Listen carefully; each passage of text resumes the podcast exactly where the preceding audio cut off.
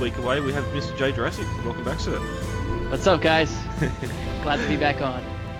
I'll, I would say get ready for a four-hour podcast, but uh, we got a couple of time constraints this weekend, so we'll, um, we're going to get straight to it, and hopefully the uh, the tangents are a bit few and far between. But if they happen, they happen. It's always great to talk about the franchise. It is. I suppose going straight on into a bit of news this week. A couple of minutes ago, we sort of discussed about how um, our love project Jurassicpedia was uh, approached by a member of the Lost World production crew, and he uh, had some info and some photos and stuff that uh, hadn't been seen before, and we're waiting to see what had come out of that. David this week or yesterday, he uh, he posted some stuff up on Facebook and on his uh, YouTube channel, which uh, Mhm, yes, blew us away. Oh, they were amazing. You got to check these stuff out. The guy's name is Todd Marks. He was the graphics designer or something like that. He anyway, he designed the videos for the first. Or I'm sorry, for the second movie.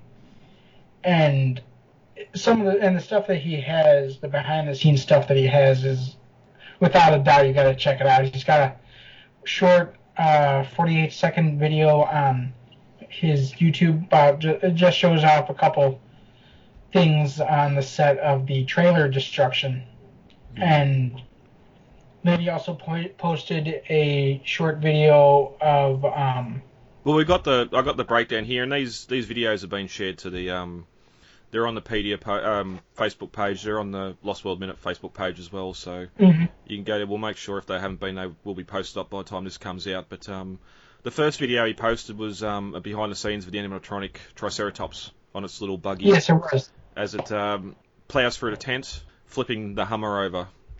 It's only a 47 second clip, but what it shows is just amazing Mhm. we get to see Ludlow or the stunt double for Ludlow anyway, sort of backing out of the tent as they call action, and uh, that um, that San Diego model, Jurassic Park San Diego model, getting tossed to the side a couple a couple of times.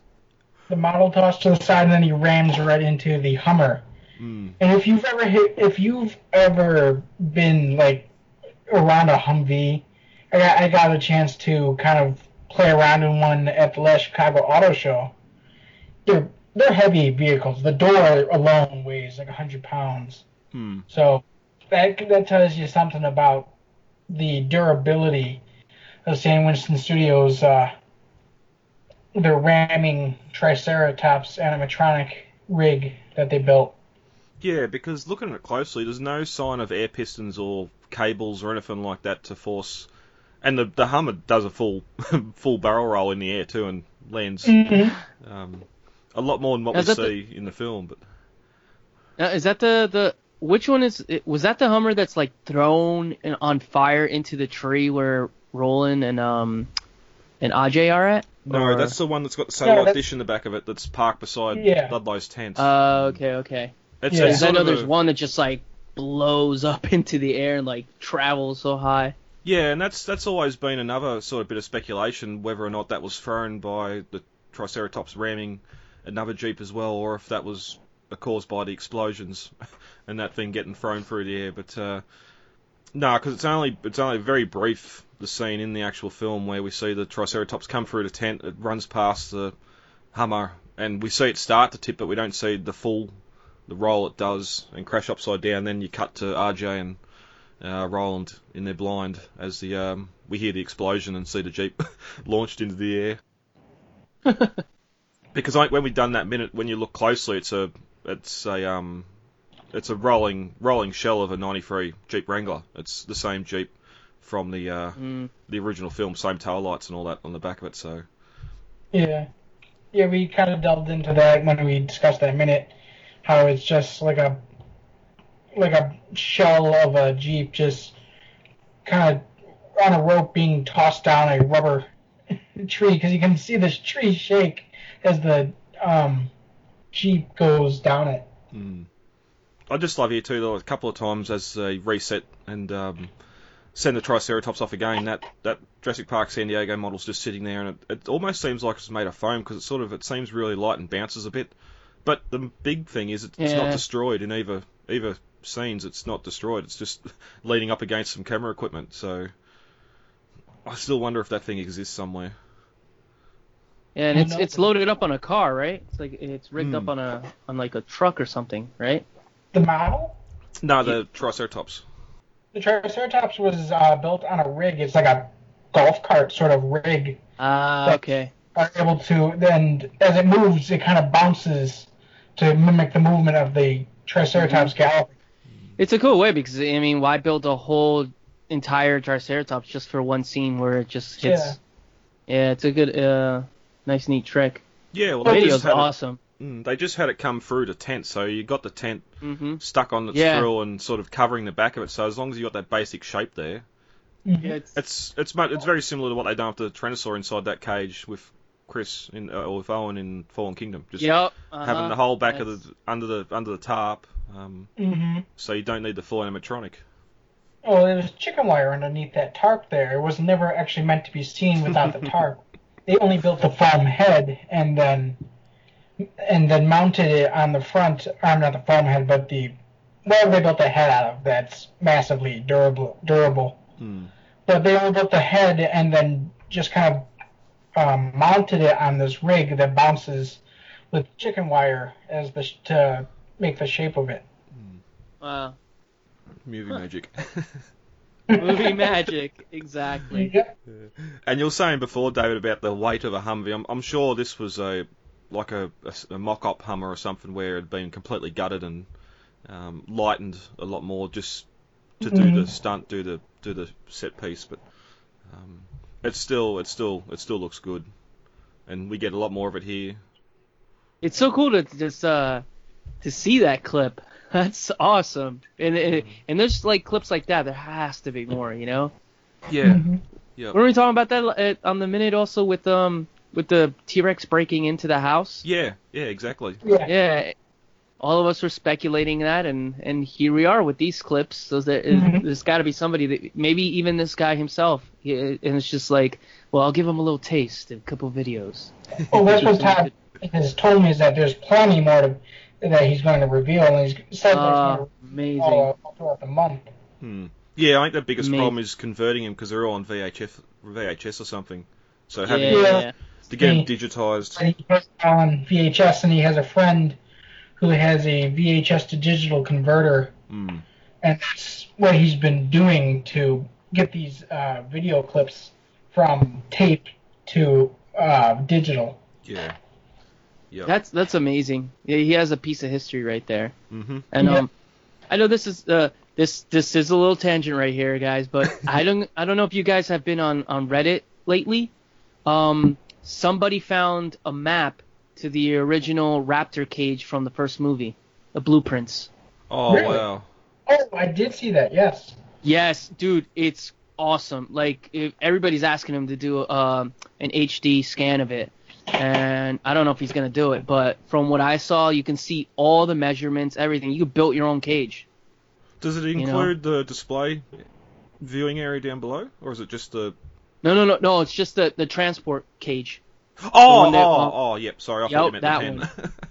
Oh no, no. Oh, that'd be awesome too. Yeah. We'll get. But yeah, it's, uh, I don't know how he got it. I think he said something on Reddit of how he was able to acquire it. I think a friend won it in an auction and then gave it to him, which I'm like, that's why would you give that away? yeah.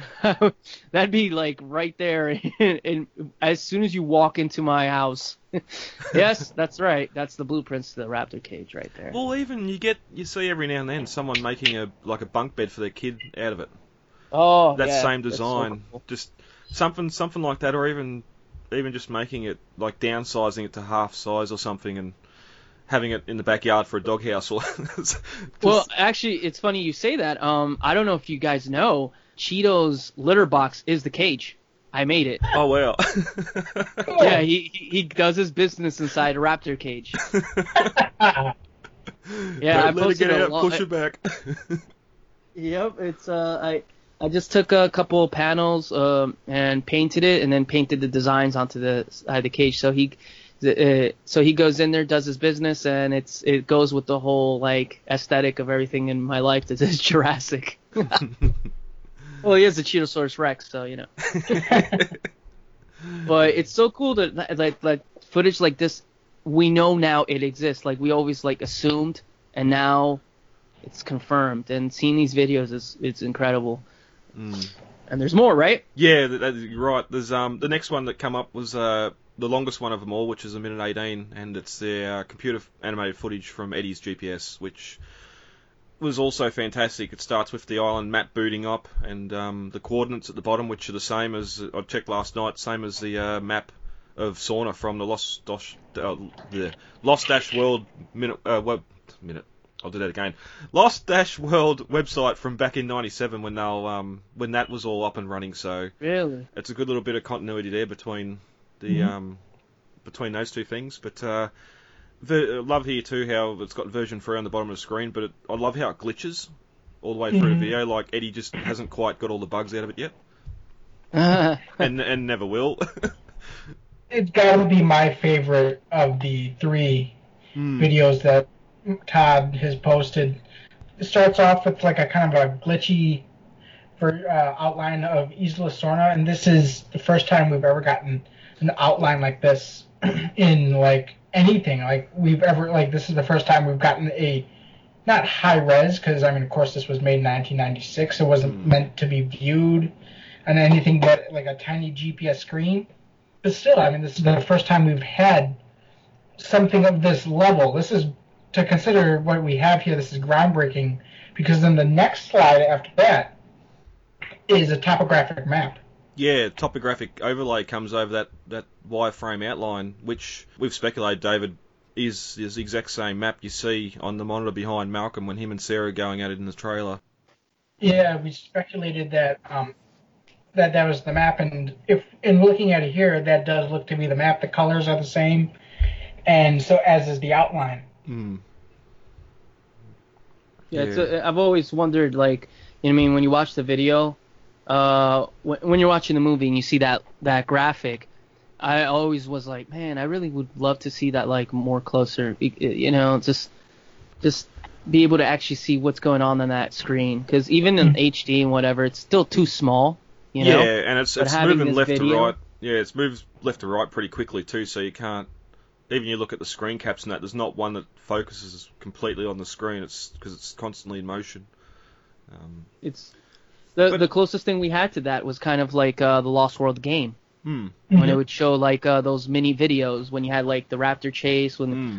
those were those were pretty cool too and they and they had like uh like uh, satellite images oh predator approaching whatnot but it, they're fast you know Yeah. and um having this this is so cool this is for for you know fans that like study these maps and do like uh recreate recreations of like highly detailed uh, regions and this and that that I've seen people do Hmm. this is Me- incredible. oh yeah, you yeah exactly. I see that you post stuff like that all the time. So it's like this is this is like homework for you, man. this is this is not awesome. homework. It's not homework. It's a gift to have this. It's like. it's on the next Well, screen. yeah, all right. Well, you know, you're gonna study it. You know what I mean? That's what I mean. I don't mean it's gonna be like oh that I- stressful.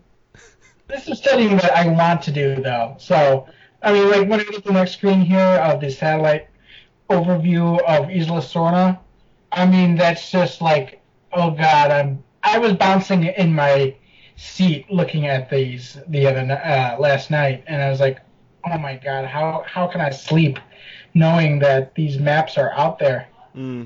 Yeah. you know, I, I have so much work to do. I've got to redesign the map. I got to redraw, replay, replace some of the uh, movie uh, moment markers. There's because the next couple of screens that we get, they actually give us a. Um, see here, I am getting excited. They zoom in to the area that they land in. The quote unquote river seems to be that large river that from in the north that comes almost down to the center of the island, and then that must be where because then they show an X, and that must be the landing spot that the Mar del Plata dropped Hmm. them off. at. And then it, it says like, what was it, three three something, three some Uh, uh, three thousand something meters hmm uh, between the landing spot where Harding was. So that also so that then that gives us a scale. That tells us how lo- how big the island is. Hmm. So I mean, there's so much Yeah, yeah. from this one three minute se or no, it's not even that. It's a minute eighteen sequence, and there's so much data here. You know, I mean, I'm gushing. yeah, because even even as we, we got the overhead of the satellite, we see that red X come up and the um the red triangle which has the Harding code on it, where it might be a little bit of a callback to the novel where we had the blue triangle with um Richard Levine Levine's Levine Levine um his little sort of marker there. So that, I think that I'm going to call that a callback to the novel, but uh, at the end of that river, you see that triangle come up, and you can see that long um, light green plane um, stretching down to the south, which they must drive. That must be the plane they drive down, um, or that valley they drive up in that cutscene where we see the vehicles driving up through the grass there. hmm Yeah, the map drops down. We get her marker come up, and the arrow, yellow arrow, oh, yeah, yellow arrow comes up with yeah 3.5 kilometers away. It doesn't actually say kilometers, or but we get another measurement in a minute, in a minute where it's 26 meters and starts to count, like count down. So if they're using the meter way to measure there, then it must be yeah, three, just under 3.5 k's away. But hmm but yeah, we sort of get to zoom in, and, and this is what I always thought was um, this section is what you actually see on Eddie's GPS, is it's sort of counting down from 26 meters to um, to zero as they come up on a position. But after looking at the um, a couple of screen caps of that GPS, it's different because that shows rivers, rivers there where this video doesn't. So I don't know if there was a, a change later on in production or or what happened there, but there's a slight difference in what we see on film to uh, this video, but hmm but still. and as I was saying to you, David, like if this exists, then the uh, the graphic of the dinosaur species on Hammond's computer, it's got to be somewhere as well. Of just Yeah, I believe he has that because the video, the 48 second video that he posted, does show an extended sequence. There's Brachiosaurus and then a couple others I couldn't identify because there's a guy sitting in front of it. But yeah, there's there's more to that video, Hmm. and there that must mean that there's also probably like a fact file on each one, like there is on the Dilophosaurus one that we get in the making of. Yeah. Yeah, well, that, that gets us into the third video, lastly. Um, as you said, 48 seconds, and it sort of opens, it's during the trailer sequence. And I, when we talk about the minutes with all the uh, computer monitors and that in the trailer and what they're displaying data wise, how we just thought they must have been a video player or something the VHS playing and then they'd rewind it or, or what have you. But Mhm. they do here what they've done in Jurassic Park with the control room. They've got crew behind the scenes with the, the um, exact same monitors showing the data that's inside the trailers, the the radar with the clouds passing over it, the outside night vision shot or the footage, and the um, satellite satellite satellite uplink um, footage as well. And as you said, the dinosaur profiles that's on the other computer screen in the trailer as well. It's all being fed to the trailers. It's not actually running inside the trailer itself, which I thought was amazing. Was was he also responsible for the that those graphics? Yeah, he did, he told me that he did all the graphics in the movie. Oh, So Hammond. oh man, um, he has some really cool yeah. stuff, man. Because those dinosaur profiles are like, Yeah. oh, they're, they're Yeah. so great. How they're just showing in the background all the time, and Mhm. it's just like, yeah, I've always wanted that as like a screensaver, just on the computer. I have the Mm. old screensaver, which is the the um, the Jurassic Park um when it shows that the lights aren't working on the Explorers. Mhm. Oh, yeah, yep. guy made it a long time ago, I, I, and it was and it was posted. I think it was on JPL, and Yeah. uh, the guy put like the download link, and I I know I downloaded it on my old computer. I used to have it. Yeah, he's actually still operating on um, the RPF. He does a lot of the paper props on the replica prop forum, so I think that's still up. Mm, Oh really? Oh. hmm Nice. Yeah, that's that. Uh, yeah, I I'm pretty illiterate with computers and that sort of thing, but when fans can get and make sort of great little clips and stuff like that, it's just it's fantastic. And um Definitely. and yeah, now he, now we have these these short clips in the um the GPS video as well, which I'm sure are going to get used and um and modified and shared around as well. So they're the, they're the three clips we got to talk about for today. I know on the on the Facebook page, Lorenzo's been posting several compa- uh, comments about the GPS video as well, and we're sort of in agreement there just how much it shows of the island. And even though I don't know if it'd be impossible to do, but just somehow getting that, that satellite image of Sorna you know, high high res, trying, yeah. trying to get the definition in there that that'd be just fantastic. Or maybe you know, maybe you can get a um, somebody that, I mean, uh, they can replicate it. You know, Yeah, having yeah. that. It is it is Hawaii, so obviously they've used some sort of reference material. Um, Yeah. whether you yeah. can crop in crop in terrain detail or something. Um, even just sort of getting rid of a little bit of the fuzziness about it, which you're going to have from VHS Yeah. as well. So. It's really cool to think that like that island's like I know it's referenced like the um, terrain and whatnot, reference from Hawaii and whatnot, but it's it's completely made up island just like Nublar. It's so cool to think that somebody just like thought that up and thought up. Well, there was rivers. Gave it, it it's uh, I love this fandom.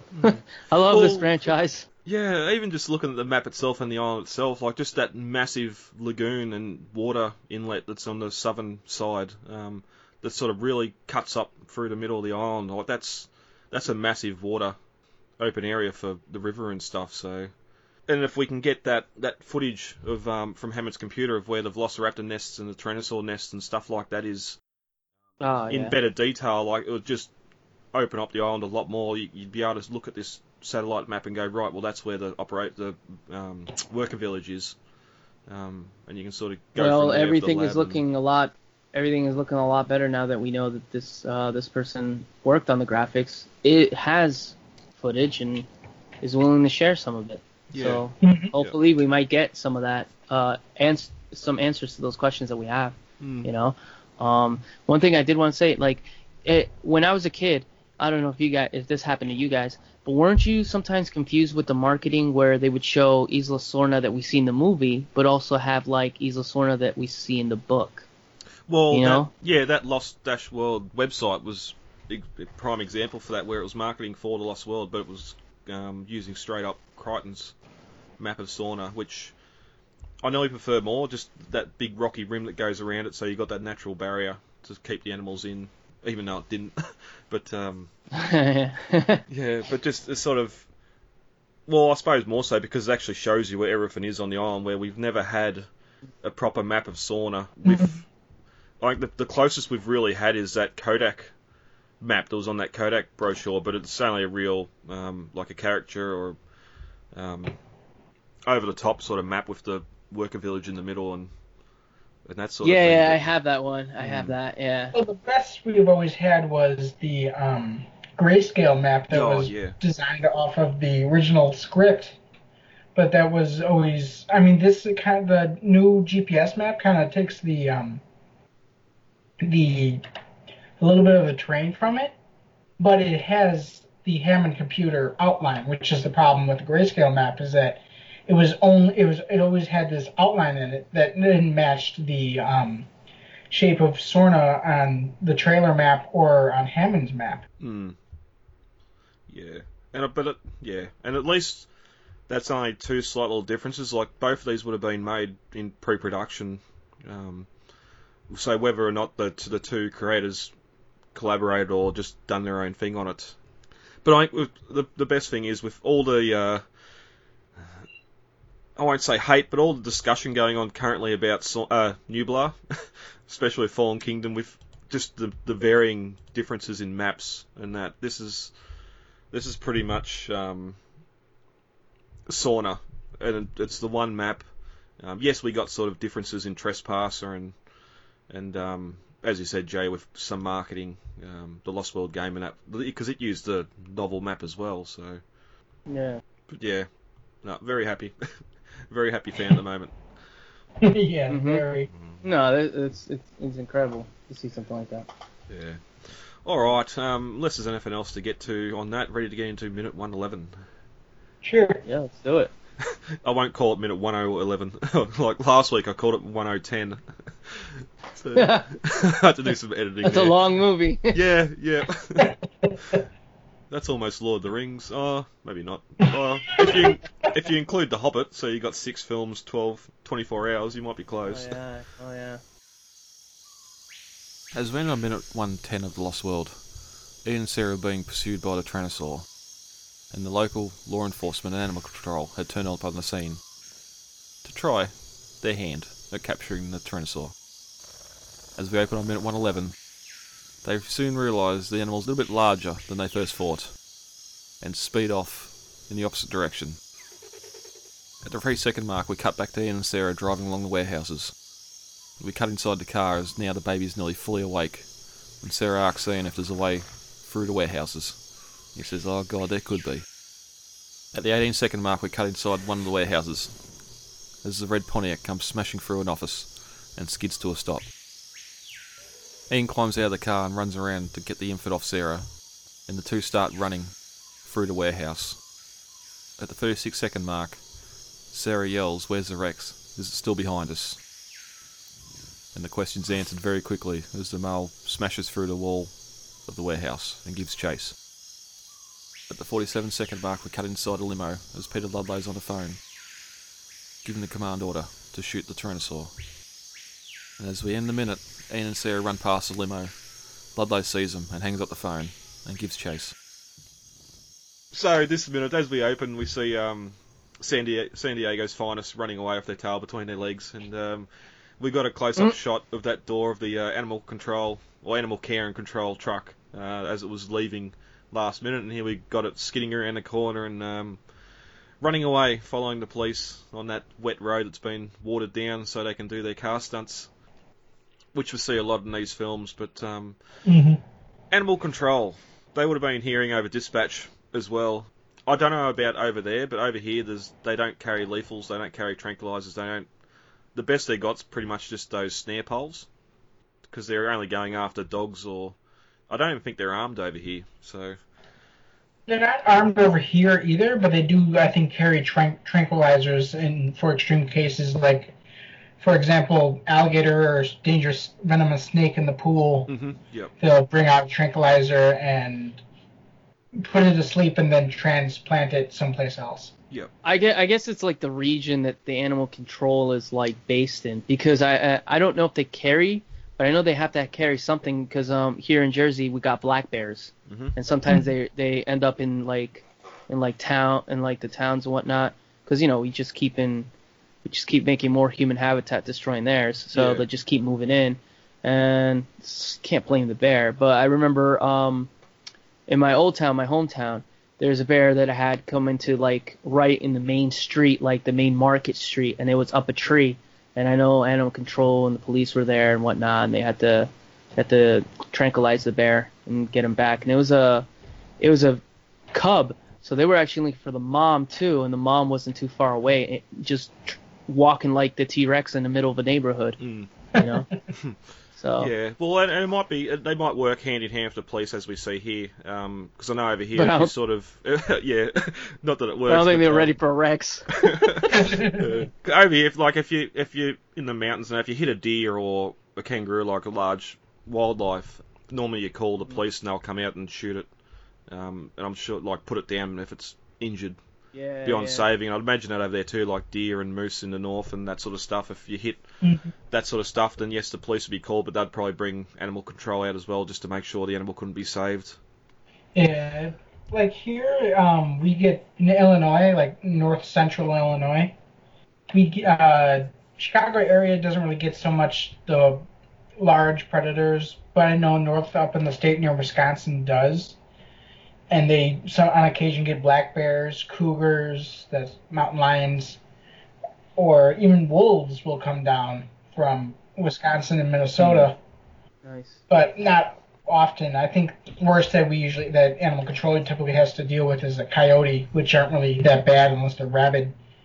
I remember a couple years back a um, this is going off on a tangent, but it's related, so sorry. I remember a couple years back a uh, coyote went into a neighborhood subway and just it was during the summer and during a massive heat wave like we have right now. And he just went inside the fridge, the uh, little where the, like the drinks are out in front of the door where they have like the Pepsis and stuff like that. And he's just laying in the fridge, cooling off, looking at it, and everybody's freaking out because oh my God, it's the coyote in Chicago. What could you possibly do? It's like the size of a small Dalmatian, but people freak out anyway. And it's just lo- the footage on the news is he's so cute. He's just looking there like, whoa, where'd everybody go? I'm just hot. Because they, because in the neighborhoods of Chicago, they'll leave a lot of the stores open because some of the older buildings don't have AC. Hmm. Yeah, so taking taking all that into consideration, what's what's the goal here for the police and animal control? Do you reckon they've just said there's a dinosaur on the loose and they haven't actually had a description of size? They're thinking it's something small, we can take it. Especially if the way they turn around and get the hell out of there, I don't think they're expecting it to be this large or. Well, maybe they were expecting uh, uh, big iguanas like Nick Van Owen. Uh, fruitcakes. Uh, so- Oh, eh, oh yeah, that I I love seeing that. I remember seeing it. it I I can still remember my reaction in the theater, seeing and it just laughing. I'm like, yeah, okay, you guys can't do nothing. Shoot. But um, we cut back to Ian and Sarah as they're driving um, alongside the warehouse, and we get that the drum, the bongo drum, start to pick up here. The baby's starting to cry out as well, as we can hear as it's starting to wake up. And inside the car, we can see it thrashing around. Sarah tells Ian this guy's almost fully awake and asks him if he knows where he's going. and he sort of just points off through the buildings, and uh, the waterfront should be on the other side of these warehouses.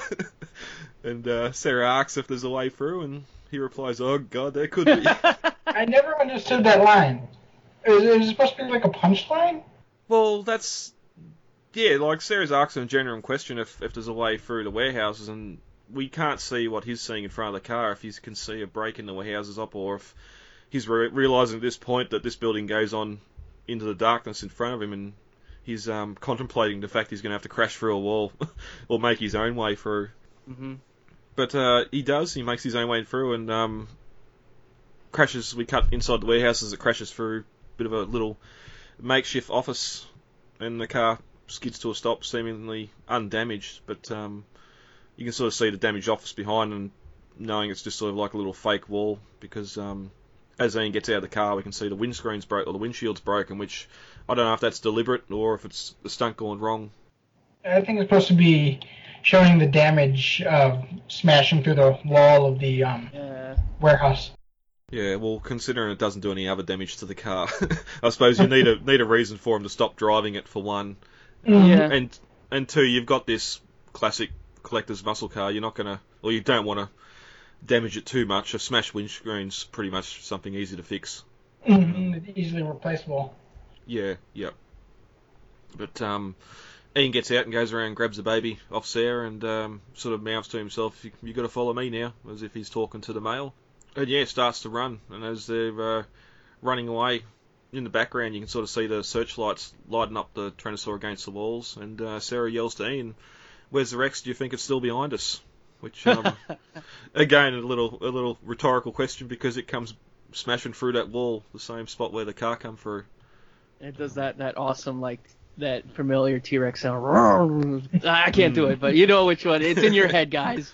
When you, you just see him smash through, you just hear that like like gargle that it does. Ah, so great. Mm. Yep.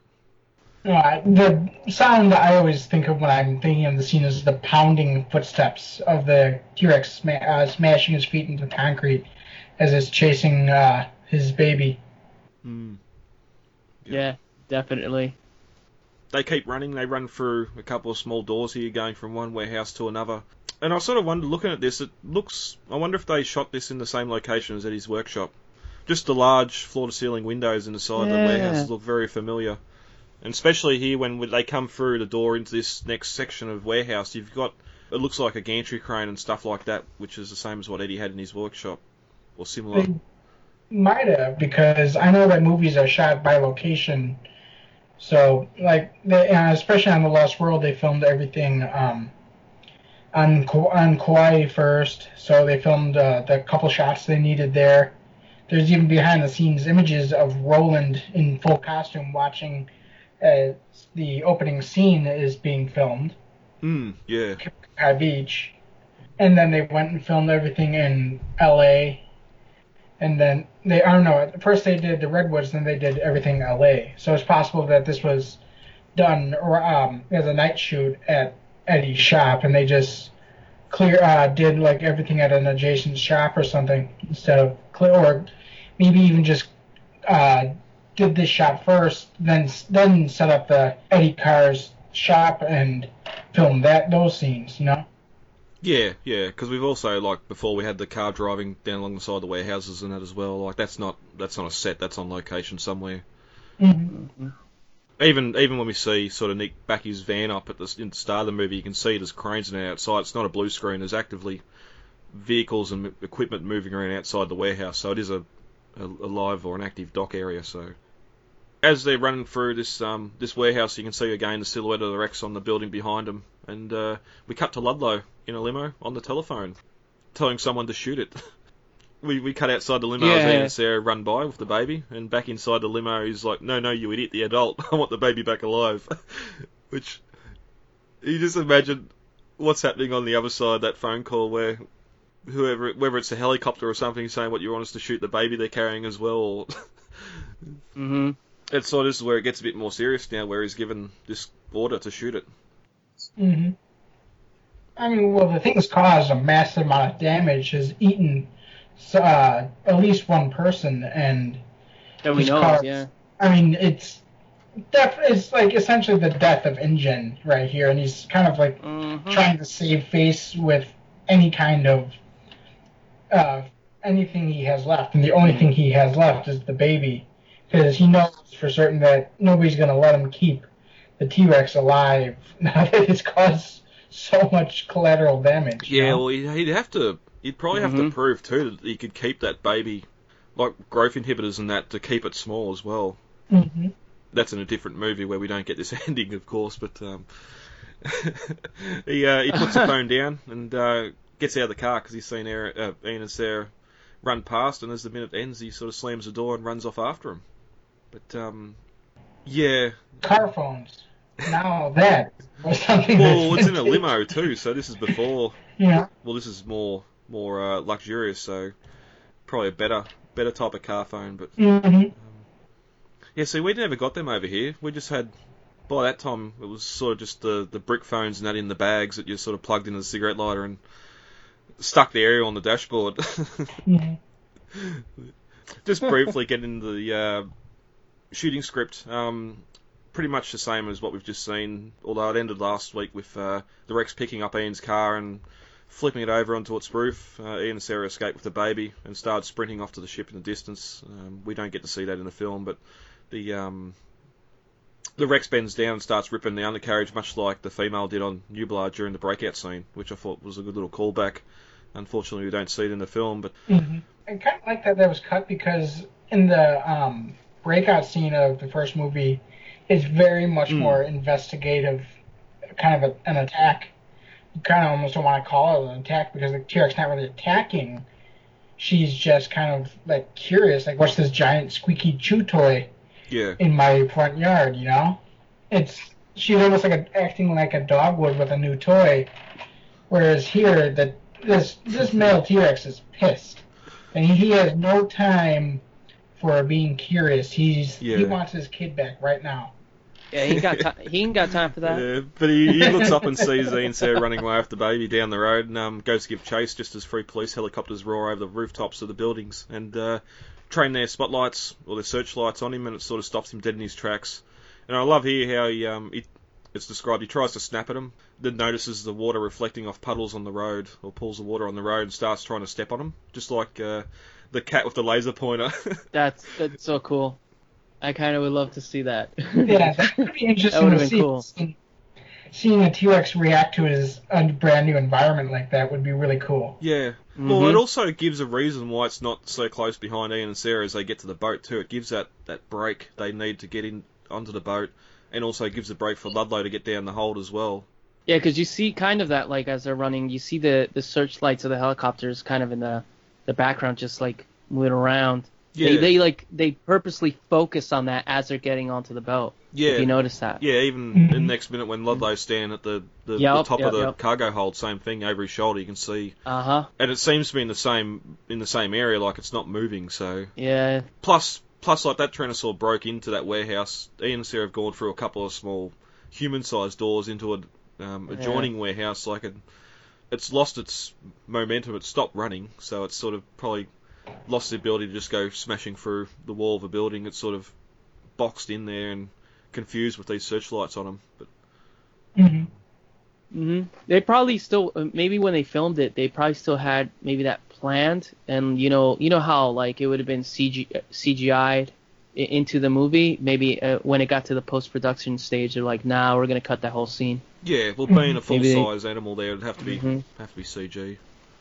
Yeah, so they probably did maybe film that, like just the helicopters, just like spotlights on the ground, and they were like, "All right, let we'll leave that to post production," and then finally decided to cut that scene completely. Who knows? Because Yeah. if it's in the shooting script, it's a cool scene. Like I, I would have loved to have seen that in the movie. Yeah, well, just the fact, as we said last minute and just there before, how the Tyrannosaur picks the car up and throws it on its roof. Mm-hmm. Like just that Yeah. adding that sequence as well. Like that's for the animatronic to be able to pick that car up. I, I don't think it'd be a red Pontiac if that was uh, No, going to be the no. case. But uh, but it just if it was even if it was Sarah's.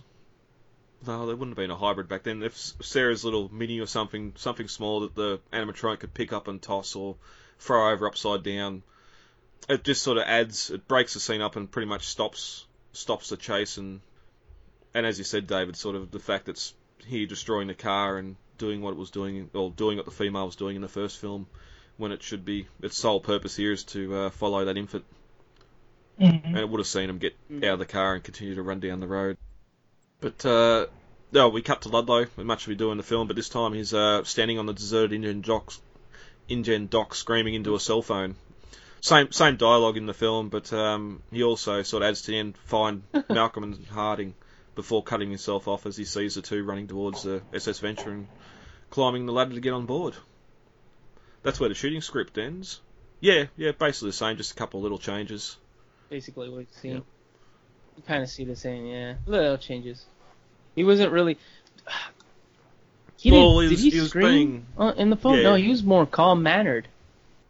Yeah, he was going- or- Shoot her. Sh- Yeah. no, the infant. I no, no, don't. I want the infant alive. That.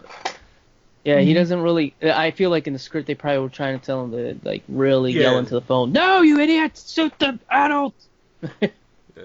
Which again is just further fueling his demise. We're going to see like he's, he's Mhm. got no compassion for the animal whatsoever. It's No. just I'm I'm more worried about the company and the um. He just sees dollar signs. That's it.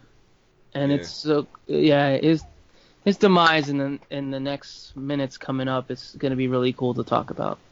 Yeah, Um, and that's and that's where we get, especially in the next minute too, of the shooting script, how it's actually when he climbs on the boat, his his better judgment's left aside because his main focus is that infant and getting that infant Yeah. back and not noticing the uh, searchlights and the helicopters steadily getting closer to the boat over his shoulder. But that's um that's for next minute. Uh, that's that's uh, that's the money in the the whole just blinding him really. oh, yeah. Yep. All he sees is dollars. Yep. Mm. And Ian told him that in the island, and he still brought a T Rex to the eh, whatever. yeah. All right, guys. Anything else on that before we get heavy for the day? No, I think. Oh, Jay.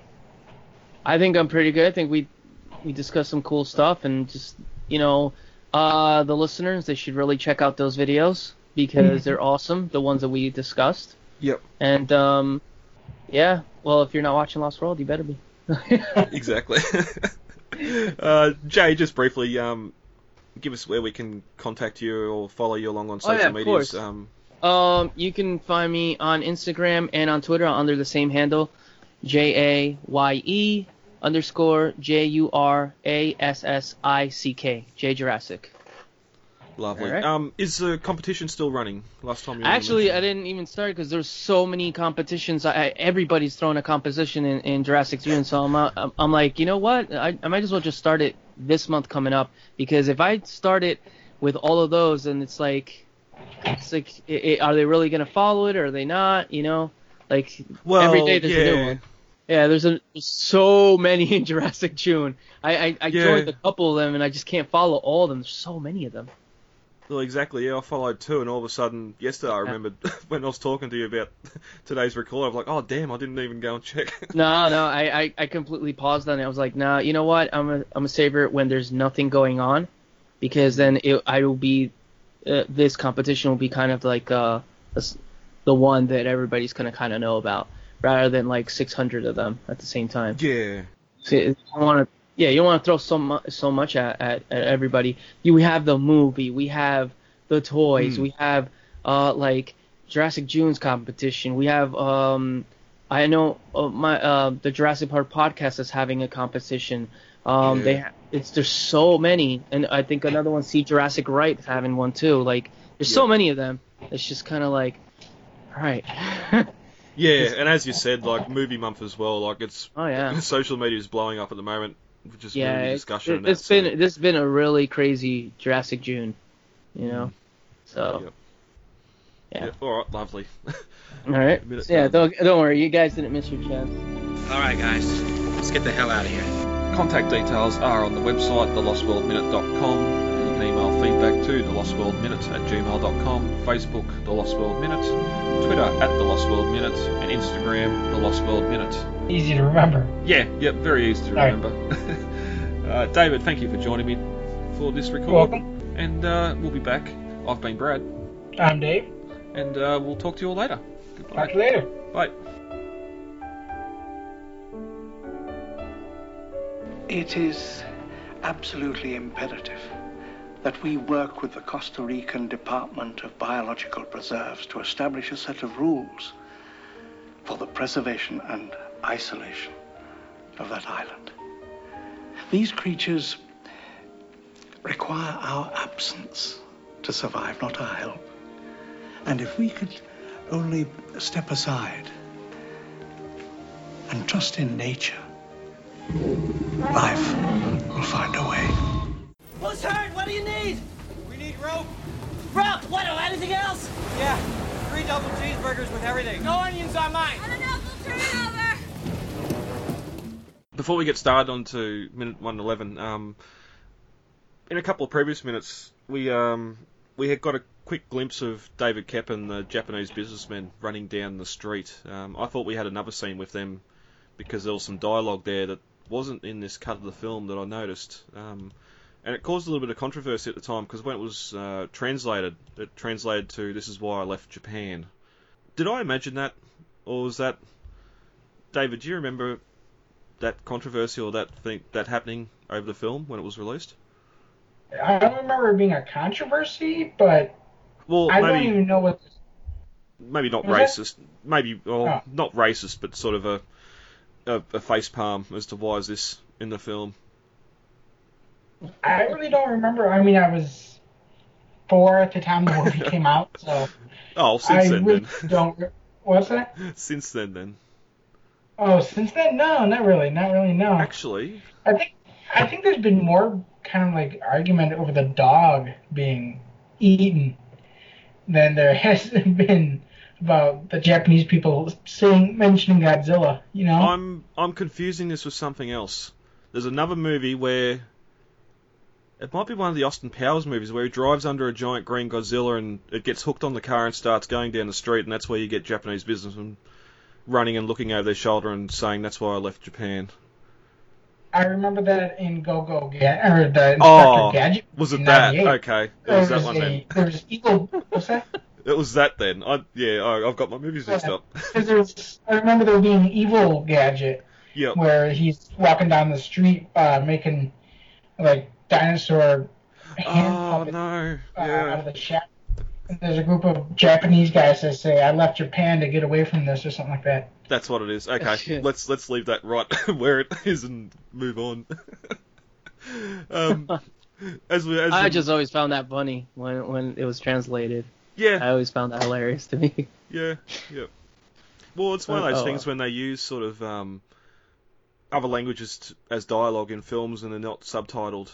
And you're sort of looking like we done the same thing when um, Nick and the boat captain are having a discussion at the start of the film, where you get that whole Spanish dialogue where there's no subtitles, and um, we had a member that um, or a listener that actually translated that, and it's pretty much exactly what um, what you'd expect it to be. So Yeah, it's funny because that's a, a to me. Uh, I I am Hispanic, so like to me when I'm hearing him talk, it's like you know I know everything that he's saying, Yeah. so I don't have to. I don't need the subtitles. It's weird to be able to know that like that other language, you know. And then when you hear like the the Japanese businessman, you're like, what are they saying? But then the person, I guess it'd be Japanese sitting next to me, would be like, oh, that's funny what they said. What did they say? you know? Yeah. But yeah, I always love that scene when they're when they're saying that, and when he turns to him and goes, "The five deaths," he says, and then you see Eddie just roll his eyes. Oh yeah. we, well, we talked during the minute. I just love how Ian's sitting there and like it seems like he's just thinking it's a run through of the script or something because he's looking he's looking off at production. He's sort of looking all over the place, looking down at his feet and shuffling his shoes on the deck and just like he doesn't want to be there or just waiting waiting for someone to say action. He's such we- a natural actor. yeah, yeah. We talked about All that in that minute. Mhm. um,